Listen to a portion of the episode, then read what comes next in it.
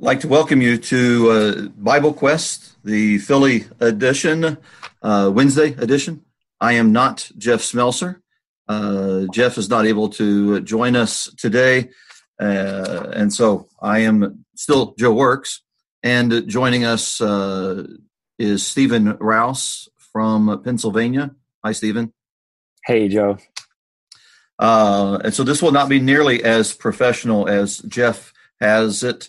Uh, so I'll go ahead and apologize for that ahead of time. But I hope that uh, his travels go well today. And we are going to take advantage of our time with Stephen to uh, talk about a, an extremely important topic of overcoming pornography. This is a lesson, our, our discussion today is based off of a lesson that Stephen recently uh, presented to a group of young people in Florida and uh, I was able to to sit in on that. Thought it was excellent material, worthy of people thinking about it at whatever age. Uh, and so this is a topic that is perhaps as large of a plague uh, in our society uh, as there could possibly be.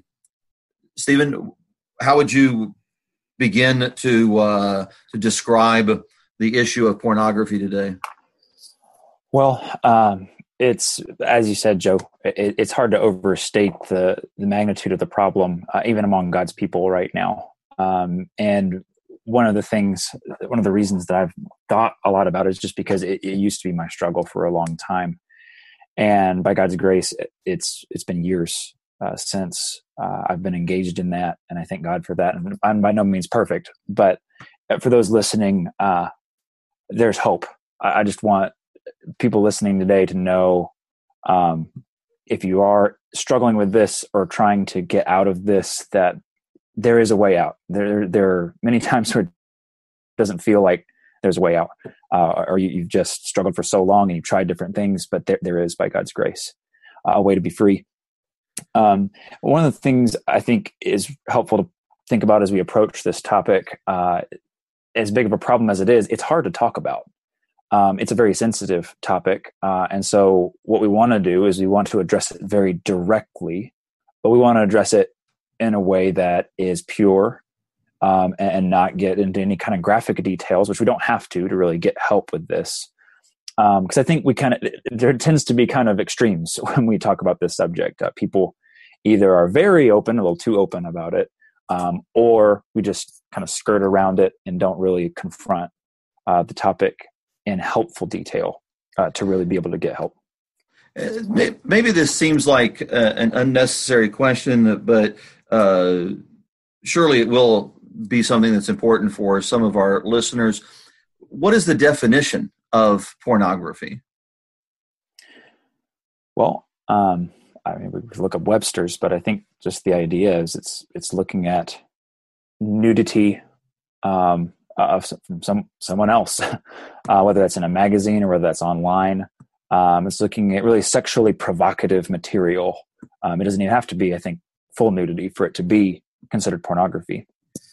And and so I think that's one of the important things to remember because sometimes people will sort of dismiss their their involvement in it by thinking this isn't pornography. Uh, this isn't from a an x-rated site or this isn't a uh, you know in some dark theater down in an alley where i went or i didn't purchase a magazine from uh, you know at the uh, newsstand where it has like a i guess it has like a block or something in front of it and you know what those things are some clear pornographic materials. But there are other things uh, that are not nearly as well, they're socially acceptable um, that become quite, that, that, fit into this category, I think, of, pornography. And we have to be aware of those. Sometimes they're almost even the, I don't know if I want to say the gateway drug, but often young people and maybe even old uh, sort of get into this subtly yeah. I think the challenging thing is to really draw the line where Jesus draws the line. I think a helpful place to start, just biblically, is Matthew chapter 5. Um, the, Jesus' words in the Sermon on the Mount, uh, starting in verse 27, he said, You have heard that it was said, You shall not commit adultery. But I say to you that everyone who looks at a woman with lustful intent has already committed adultery with her in his heart. And Jesus does with lust here what he's already done with anger or with murder, you know, earlier in the Sermon on the Mount. And, and it's easy to draw artificial lines. Well, as long as I don't kill the guy, I can I can hate him, I can have bitterness going on. And he says, no, like you draw the line way back here in your heart. And the same thing with adultery. You can almost hear the Pharisees saying, well, you shouldn't commit adultery.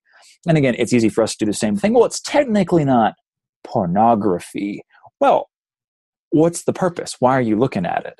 Because Jesus says, if you are looking to lust, you have already committed adultery in your heart. And and for that reason, we need to just get as far away from it uh, as as we can. Um, there is we, we we're not going to to play around with uh, with knives and guns, um, thinking, well, I'm probably not going to kill a person, uh, you know, and, and, violate that rule. Same thing here. Uh, a lot of things, and I appreciate the fact that you don't want to get graphic, and I think that that's important.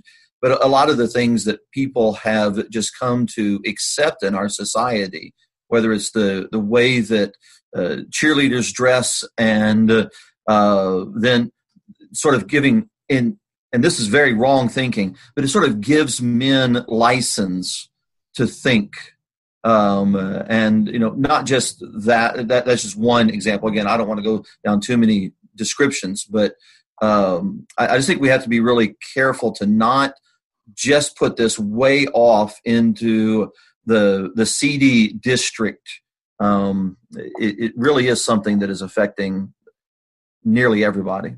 Yeah, well, I mean, and you don't have to go far at all. I mean, we're surrounded by sexually provocative material. You just drive down the road. I mean, the, the billboards, the commercials, even uh, when if you're watching something clean, uh, it's hard to get away. I mean, I'll, I'll be real. You got to be careful watching the Olympics, um, and that's going on right now. And you just got to guard your eyes and guard your heart. And it's easier to say, "Oh, well, it's a sporting event." Oh, well, it's well, if, if it's something in front of you and you're looking, you start looking to lust, you just got to be honest in your with yourself and your own heart, and right. be willing to do what you got to do.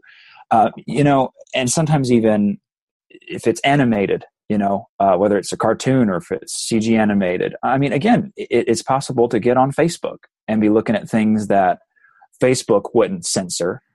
But if it's sexually provocative, if you again, this is, goes back to what Jesus said: if you're lusting in your heart, flee get as far away from it as you can.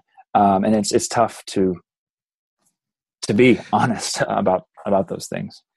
And so, if a person recognizes that, okay, I am struggling with some of these things at whatever level I am, where do where do I begin? Uh, how how do I begin to to get a a purer heart? How do I begin to to get rid of these temptations? Yeah.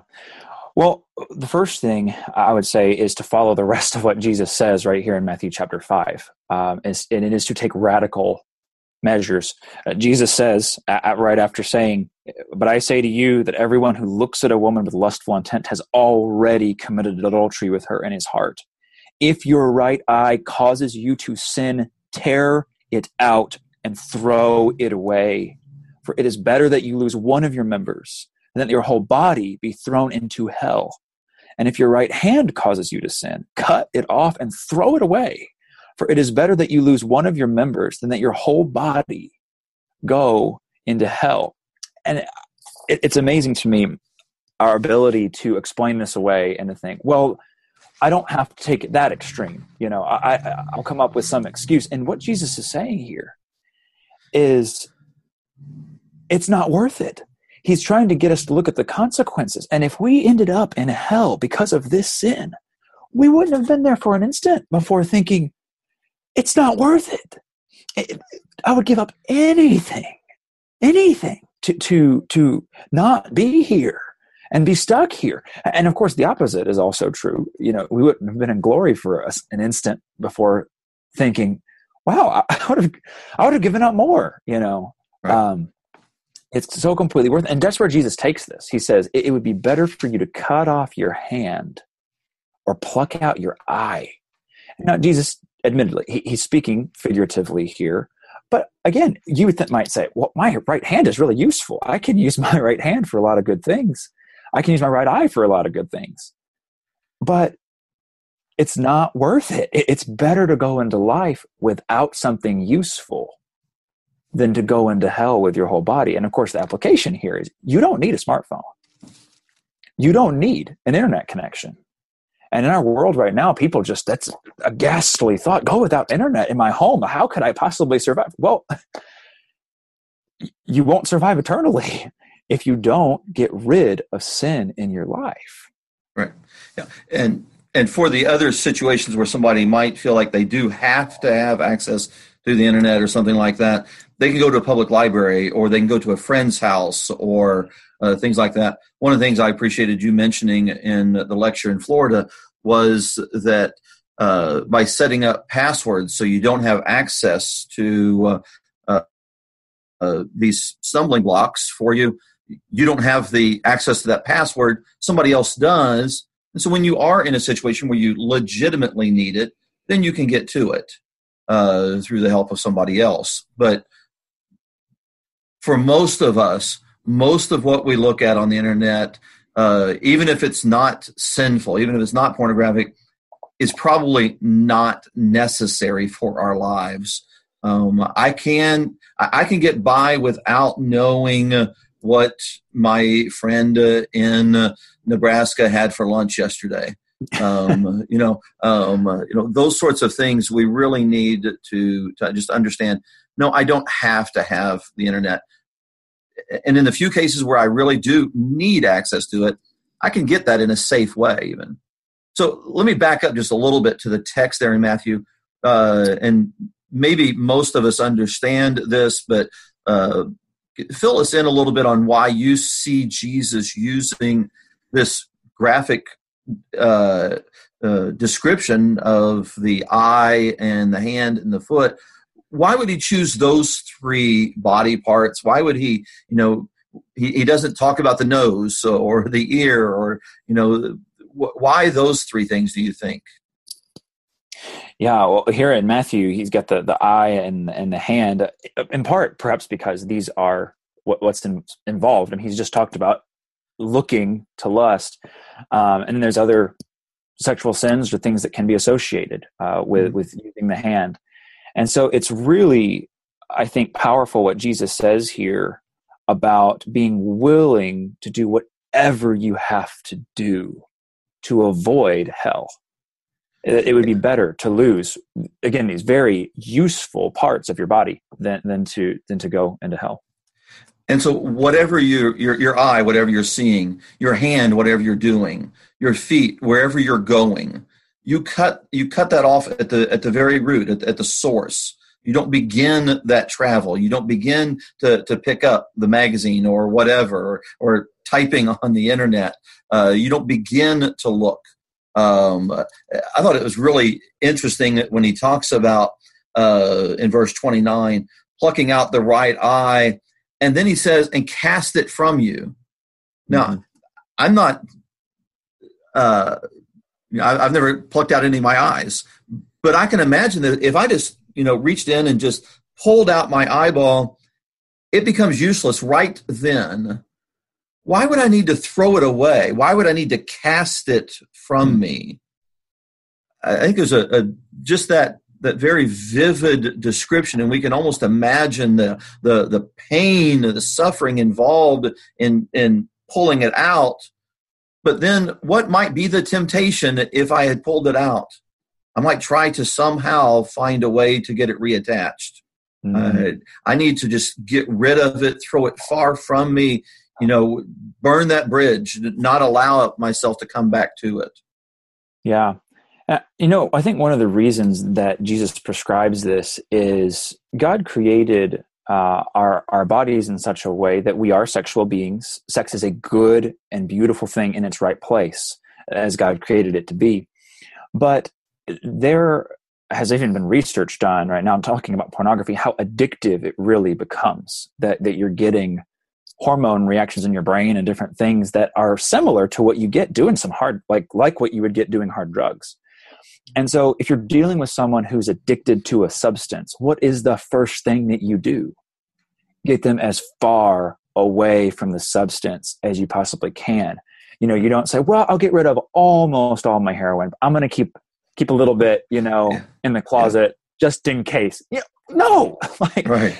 you you cut it off and you throw it away. You, you completely eliminate your access to it. And the challenging thing about pornography is when you start to really do this, if you start to really start to cut off sources of pornography, like with addictions, you start to get creative and start to try to figure out other ways around it or other devices, other ways you can get. And, and of course, there's no way to cut off every source of pornography in the whole world. But what somebody needs to do who wants to really overcome this is to make a list of all of the access that you have and, and write it down and then think about okay if, if those were taken away could i still get it some other way okay write that down and to then go down the list and cut off your ability to sin with each one whether that's setting passwords whether that's giving your device to somebody else and locking having them lock it with a password whether that's putting some software on it that will help f- either filter what you're seeing um, or uh, that will just report to somebody of your choosing uh, what you're looking at. So even if you were to get around the filter they see what's going on and you can set all the there's all sorts of things covenant eyes and other um, software that's available to help monitor. And, and again that's the ultimate goal is not to be dependent on software and passwords and things. But like with addiction the goal is to get some distance between you and the addiction so that you can renew your mind and get back to a place where you want what's right and are able to resist. Um, yeah, good. Uh, I'm not sure if I imagined you using the word or if you actually used uh, accountability um, uh, there. Um, what What do you mean by that sort of accountability? Well, accountability, I'll, I'll just say, it, I think was the most helpful thing for me in my years fighting this. And accountability is really the idea of open opening up to somebody else and giving a report on how you're doing, um, talking through your struggle with somebody else. And I still remember how difficult it was for me the very first time I ever did that. I still remember where I was, and and thinking, oh, what's going to happen if somebody else knows about this? And oh, and of course, your mind just creates all these scenarios. And and thank God, I've been so grateful for the people who've helped me, and nobody ever treated me like I was some kind of freak or, or something, you know. Now they didn't tolerate it either, you know, and tell me, oh, that's no big deal, you know, but they helped me. And so I would say, you know, accountability is where you you you confess your sin to somebody else, um, you know, voluntarily, um, and then you you develop a relationship with that person to where they know how you're doing and you are opening up to them. And this is biblical wisdom. I mean, if we go back to, for, for instance, Proverbs 28 um, uh, and verse 13, Proverbs 28 13, whoever conceals his transgressions will not prosper, but he who confesses and forsakes them will obtain mercy. So you've got this idea of, you know, concealing your transgressions and that satan does his best work in the dark and of course that's one reason this sin has been so prevalent i think for so long for so many is because it is easily hidden. Uh, it's easy to deceive ourselves and we're not opening up to other people. It's hard for us to see how bad it is until we're really hooked. And so that passage combined with james chapter 5 i mean again this is one of those passages where i think we, we just tend to think, oh, well, that's, that applies to somebody else. That doesn't have to apply to me. But this is the biblical wisdom. James 5 16, therefore confess your sins to one another and pray for one another that you may be healed. The prayer of a righteous person has great power as it is working. You mean that verse doesn't isn't just for Sunday morning invitations uh, at, at, church? Yeah, that's right. I, I, I think that, that there's times where we sort of have that mentality that if I have to make a confession, it needs to be something big because those are the kinds that we hear on uh, on Sunday morning when somebody comes forward. And I'm not trying to uh, understate the value if a person feels the need to do that on Sunday morning. But as you pointed out, that James five sixteen, I think I heard you say this at the in Florida that that is not an option there uh, that that's a passage that's that's telling us what to do. And so we ought not to yeah. think of it as well. I can take it or leave it. This isn't one of the buffet verses. Yeah, and again, it, it, we're coming to the great physician for healing, and if the great physician says you got to cut your hand off, that's the antidote. If the great yeah. physician says you need to open up and, and, you need to be accountable to somebody, that's what we need to do. Right. Um, Edwin comments, and this is a great comment. Uh, he says, regarding accountability, the big mistake people make is trying to find someone who will hold me accountable instead of looking for someone to whom I will hold myself accountable. A- amen to that. Um, that was a problem I had for a long time. Is I was looking for people who would check up on me. How's it going? How's it going? How's it going? And there's a big difference between that and getting to a place where I'm the one taking initiative if I'm the one struggling and saying, "Here's how I'm doing. Here's how I'm doing. Here's how I'm doing." So, so what's the danger in uh, not following Edwin's uh, advice there? Uh, why not look for somebody who's going to hold me accountable? Where, where, where would that fall through? Where, where would that not work? Well, what can often happen is the person struggling, if they're not wanting to confess, if they're not wanting help, really wanting to be open about what's going on, which it's hard to do that. It is shameful. But what can happen is it can become like pulling teeth for the person, you know, hey, how's it going? Okay, what what actually happened? Well, was there another time? You know, and just trying to pull things out and, and that is not going to be effective if you really want to get this cancer, so to speak, out of your life. You you got to be the one to submit to the uh, and say, hey, here's here's what's going on. Here's what's going through my head. Here's what I did. Here's where it was. And, and that, if you're the one taking the initiative, that's going to be far more effective uh, exactly. than than having to fish for details. Yeah, I, and and I think coupled with that is if I'm waiting for somebody to hold me accountable, then that other person doesn't know when my moment of weakness is coming. Uh, you know, it's not that I, I don't want them to hold me accountable for after I've made the mistake.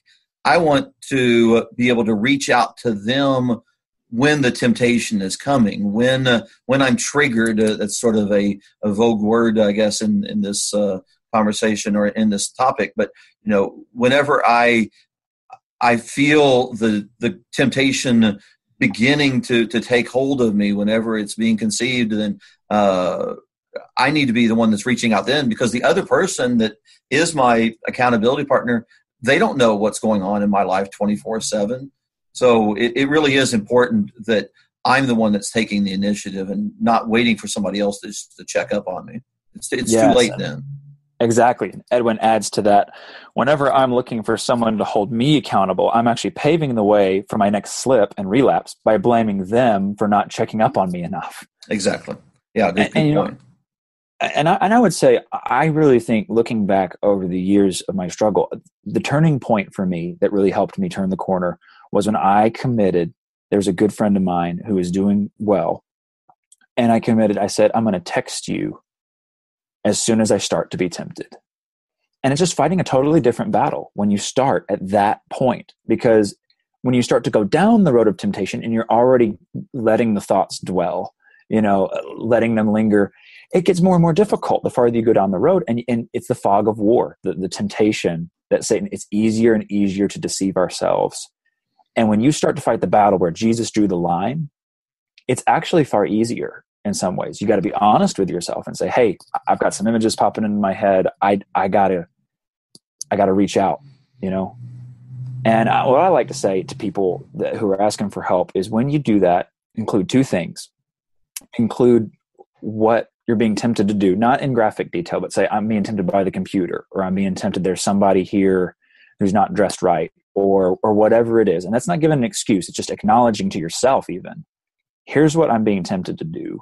And number two, text what you're going to do about it and say, you know, I'm uh, I'm getting out of the house for 10 minutes. I'm going to go for a walk. I'm going to go do some push-ups. I'm going to go, you know, read my Bible and pray. Um, always pray, by the way. Um, that is what God would want us to do. And you know, I just imagine thinking about even like somebody like Joseph, you know, when he was in his situation, Potiphar's wife again, running, you know. Yeah, uh, exactly. Uh, so I think this really, if if people want a verse really to hang on to, and you stated this one, and uh, I had not. Uh, I, I, wish I had earlier, but uh, I had not really picked up on how valuable this verse is for this particular topic. Your Proverbs twenty eight thirteen. So we've talked about that confession and having accountability, and then the second part of that and forsaking uh, but whoever confesses and forsakes them, that is the sins, um, you know, that really that really demands that we look at it from this vantage point. I'm getting out of this situation as quickly as I see that it's you know beginning to to affect me. Uh, as soon as I I recognize that this is not going to be good for me, um, thoughts are beginning to enter my head, and you know it it is a fact that thoughts are going to come into our head. We see a billboard, we see something, whatever it is. Uh, years ago, heard the illustration. You know, you can't keep birds from flying over your head, but you can keep them from building a nest in your hair. Uh, and and that's what we've got to do. When uh, when I see the you know when the birds are flying over, I've got to have that awareness right then. And if if they are beginning to uh, to to plant themselves within me, as soon as I see that, I've got to forsake. Yeah, that's right. And, people sometimes talk about the idea of bouncing your thoughts or bouncing your eyes. You know, just training yourself to where if you see something that you know is going to be provocative, or if something pops into your head, you just train yourself to just look the other way.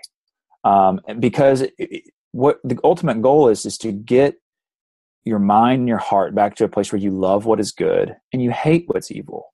Um, and so when that comes across your vision, you don't, oh, no, I don't need to see that. I don't want to see that because that person doesn't belong to me.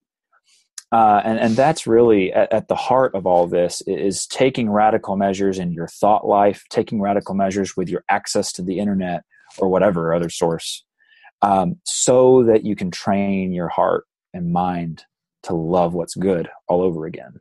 Right. So uh, my mind is running in a couple of different directions here. Not know which way is the most profitable, but uh, maybe let's let's do the other side of this for for just a moment. Uh, First Timothy two says to flee youthful lust, and uh, First Timothy two twenty two, uh, flee also youthful lust, but pursue. And so whenever we're running away from something, we need to be running towards something uh, at the same time, or else we will just find our our minds occupied by seven demons, even worse. Um, and so the things that he talks about is pursuing righteousness, faith, love, peace. We we need to to pick up whatever that time was that we weren't we weren't just wasting, we were destroying ourselves. We've got to fill that time with things that are are pleasing to God, the things that are uh, drawing us closer to Him. Uh, the, the, whatever things uh, you know, dwell on these things, the the things that are worthy of, of thinking about in Philippians four. Uh, we, we've we've got to we've got to replace the the pornography with something else. Yeah, and that's the thing and this is true just in general about the christian life so many times we think about it more in terms of saying no to things than saying yes to, to better things. And really, that's what you got to do. Uh, the, the, old saying, you know, the, an idle mind is the devil's workshop. And that is certainly true uh, in this department. But as you think about that, uh, pursuing good things and taking radical measures with your time, uh, which, by the way, um, Drew chimed in a minute. He said, You use the term radical. That's what this Jesus movement has always been radical. And that's absolutely right.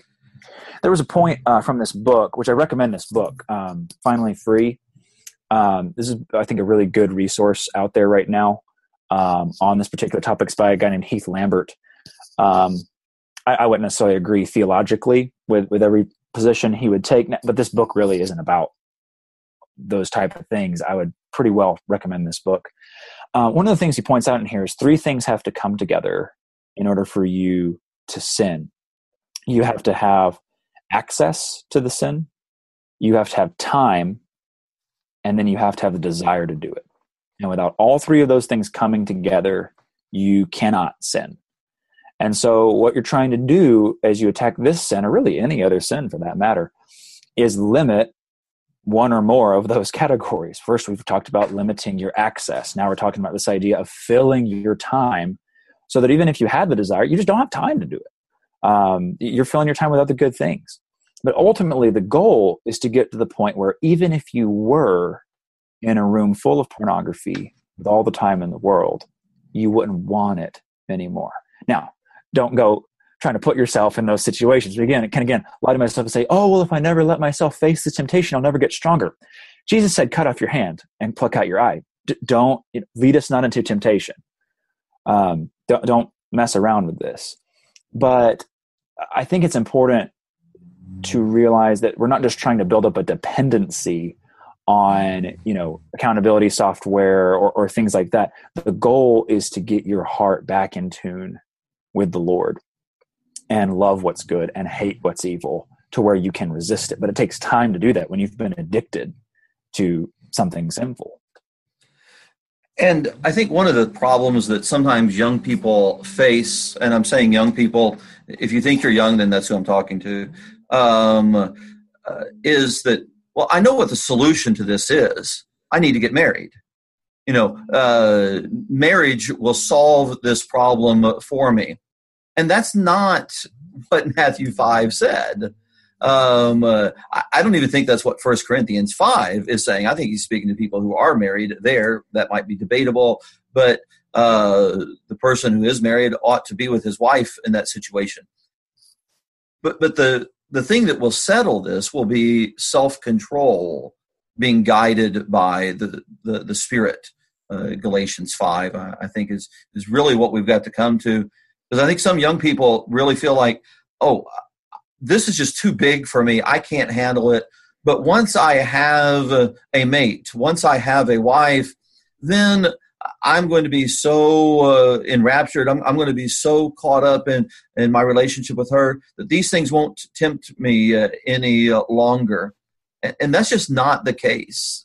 You know, mm-hmm. th- that that's not going to solve this problem because it, it's not about just finding one person. You know, the, the addiction of pornography is much greater than, than that. And so yeah. we, we need to make sure that we're not ever encouraging young people to, to wait to solve this problem when they get married. Because probably what all they're going to do is end up having marriage troubles. Yes, and, and it can be such a it can be devastating for a marriage for one or both people to think, oh well, uh, you know, I'll I'll get over this when I get married, and then you get into the marriage and it's not over. Uh, or you're thinking, oh well, my significant other is struggling with this, but once we get married, it'll be okay. And then they, it's not better. Don't wait. Don't use that as a crutch. Now, I will say, I, I do think that there is in God's design, there is help within the marriage relationship, and that does help. But don't count on that. Don't don't lean on that as you're out and you're just waiting until uh, you know your situation changes to actually do better you need to repent now. Right. And, and, especially because you know, the, the marriage relationship will help because not just the sexual aspect, but the emotional uh, aspect also. But if a person that has perverted their mind in thinking about what the sexual relationship is, they're probably just going to bring more harm to their mate than what their mate is going to be able to help them emotionally. Yes. Um, you, know, you mentioned the emotional aspect of things. I think it's important while we're on the air today to mention this is not just a men's problem.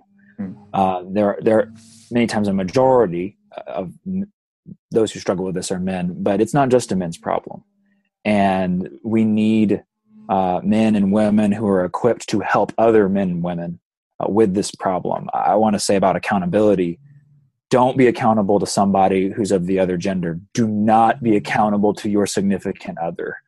Uh, they don't need to be the one policing your actions. They need to be able to, to be free to be them. Mm-hmm. Um, and so that's just really important. And, and, and as you talk about the emotional side of things, and coming even back to the definition of pornography, um, you know, romance, romance novels and, and and things that really they may not have pictures, but they're forming mental images in your head and and there is a sense in which there's times where there can be kind of emotional pornography where, where you're becoming so attached to this idea of someone um, and it may not even be explicitly sexual but it's just as lustful in that sense. If you're just longing for this uh, more than you know um, the things that god would want you uh, to want. Right yeah. Edwin points out uh, evidently there's a uh, popular i guess it was a book and now it's a movie or something like that the 50 shades and maybe even a sequel to it or something uh, that is extremely popular with women um, uh, and unhealthy relationships um, uh, toward that um, the, uh, the actually on the babylonian bee there's a, a satire on how perverse it is to think about hollywood uh, with their movements toward trying to uh, uh, save uh, women from unhealthy relationships with directors and so forth, which certainly they need to be saved from that. But then at the same time, forcefully promoting extremely unhealthy situations like what is depicted in some of these kinds of movies. Yeah, it, it blows my mind. I was at I think Walmart the other day, and and it was just passing by the the DVD rack, and you see something like that next to like the kids movies and stuff, and just the normalization of violent behavior. it, it is. It, it, blows my mind. Um, Emma uh, makes a comment here. It breaks my heart how each woman feels like the that they're the only one who struggles with this and is too ashamed to admit it. Thank you for saying that. Uh, I think your comment uh, there, Stephen. Uh, we need women to be advocates for purity far beyond modesty or uh, ch- chastity uh, in relationships. Uh, that's exactly right. This, this is a, a, problem that is facing all of our culture. And the more that women stand up for equality, which I'm not opposed to in any way, in the in the right, healthy manner, the more that women are then going to be facing the struggles that men have faced for a long time. I'm not saying that women haven't faced them for a long time, but they're going to be even more uh, predominant in our society. Uh, women sort of demanding to get to have the same kind of, of fun that, that men have had. Uh, that's that's just destructive. Yeah, and you know, I think one of Satan's best tools in all this is isolation is making people feel like they're the only one and maybe even among their christian friends i'm the only one at church who struggles with this and no one would believe me if i said i struggle with this. And i just don't think that's the case uh, for men or for women. Uh, there are people who are able to help you and it's worth opening up to try to find those people and it's important for us to develop in our local congregations uh, people who are in a good position to help, who are doing well with this. And again, if you're opening up to someone, if you're going to develop an accountability relationship with someone, make sure it's someone who's doing well. Um, if the blind lead the blind, what happened? You know, they're both going to fall in a pit.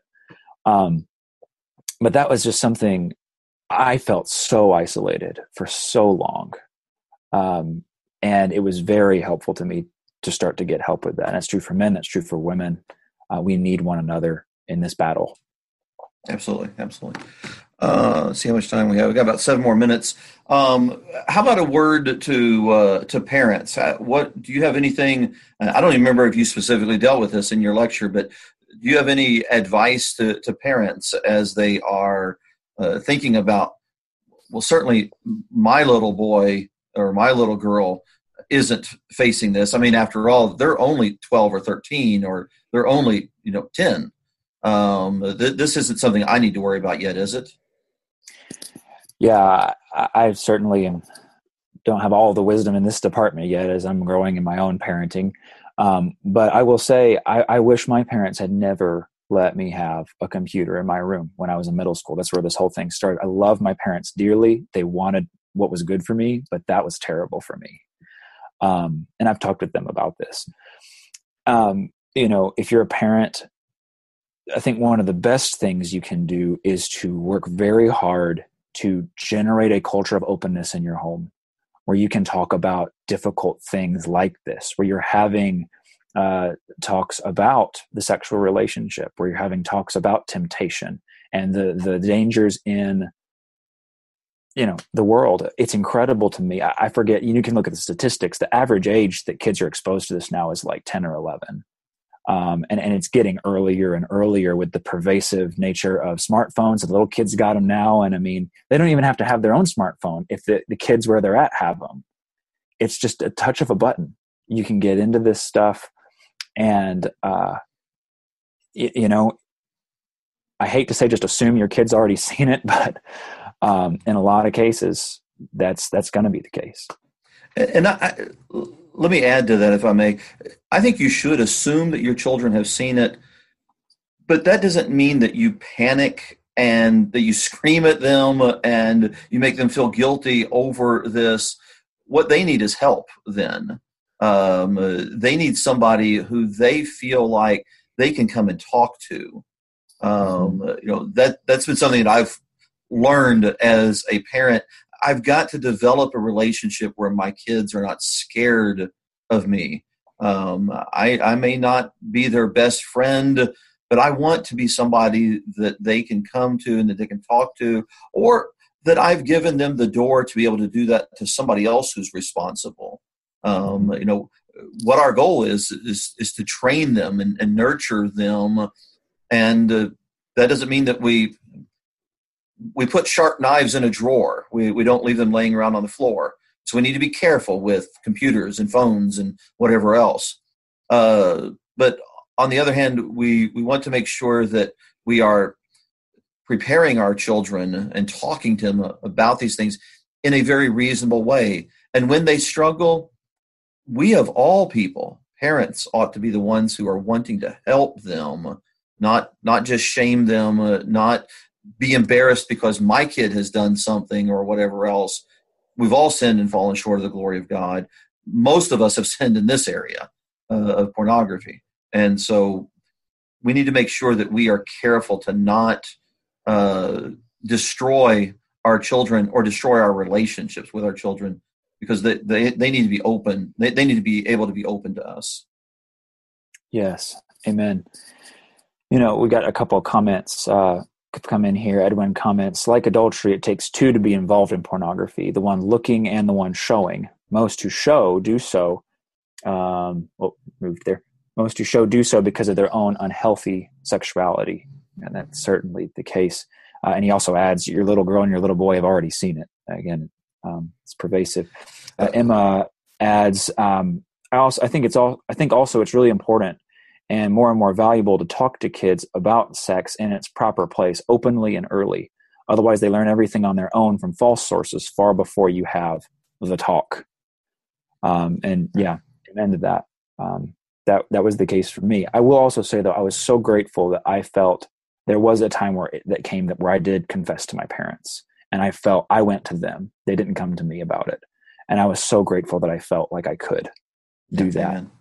Amen. Uh, Miriam adds, uh, I was just about to say that exactly. Uh, it's also important to surround them with wise spiritual people who they can go to as well uh, that will actually help them.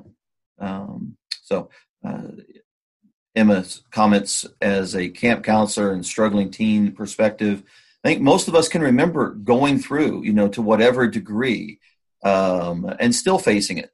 How can you walk through the supermarket checkout without seeing pornography? Seriously, uh, you know, it's it's in the the popular magazines that aren't covered up, uh, and so um, we we need to recognize that it is all the way around us. It's all the way around our children, and so we need to make sure that uh, we are preparing them for that. Mark responds uh, or comments. Uh, I think what I read in Finally Free, the idea of someone who can help with accountability includes someone who can't take your car uh, someone who, who someone who can take your car keys and phone from you, etc. The account has to be to someone with power over you, right? You have to give them that power. Um, yeah, and uh, going along with passwords and things like that. It's somebody that you're going to trust, somebody who is not struggling, and uh, somebody who's, who's going to uh, uh, provide for you. We just got a couple more minutes. I want to, uh, I just got one more minute. I'm just going to run through these, and if somebody wants a copy of this, um, uh, I'll be happy to to provide it. Um, this is a list of questions that you should ask yourself daily. Um, and it was put together uh, by Alan Yater and Greg Piconia um, several years ago, and uh, Alan gave me a copy of it. I just found it really helpful to think about and to try and encourage others. I'm just going to run through these questions. There's a lot of verses that are beside them that we won't go through, but just sort of to imagine where do I begin thinking differently? How do I begin thinking pure instead of porn? Uh, and so these questions to ask yourself on a daily basis uh, How have you glorified God today? How much time have you spent today meditating on and reading Scripture? Number three, how much time have you spent today in prayer for your enemies, for your friends, for brethren, for family? Question four, how much time have you spent today allowing your mind to dwell on lustful, covetous attitudes and fantasy? Number five, how have you handled your anger today? I think maybe thinking about triggers, especially there. Number six, how have you practiced rigorous honesty in all your dealings with yourself and others today? Rigorous honesty. I, that's a pretty powerful adjective there. Uh, or is that an adverb? Whatever it is. Uh, number seven, have you been physically, mentally, emotionally, and spiritually present today with those you care about the most? Number eight, who have you encouraged today? Number nine, how have you practiced good stewardship with your body? And then number 10, almost surprising, uh, what did you do to have fun today? Um, I, I, just found those to be really helpful. I'd be happy to to provide them. Maybe I can even try to type them out a little bit uh, and, and, give them to somebody if they, they would like those. Reach out to me, uh, lil preacher joe at aol.com, or you can connect on on Facebook if you'd like. Thank you very much, Stephen. I really appreciate your frankness, your your willingness to, to talk about this, acknowledge past difficulties, and uh, help those who are facing it as present difficulties to to see that there's hope. Yeah, Thank and you. if anybody wants, I've, I've got some more written material, or if you would like to talk more, please feel free to contact me, stephen.rouse at gmail.com. Okay. Thank you all. God bless you. Look forward to uh, our, our study again next week, Lord willing, at the same time. Thanks.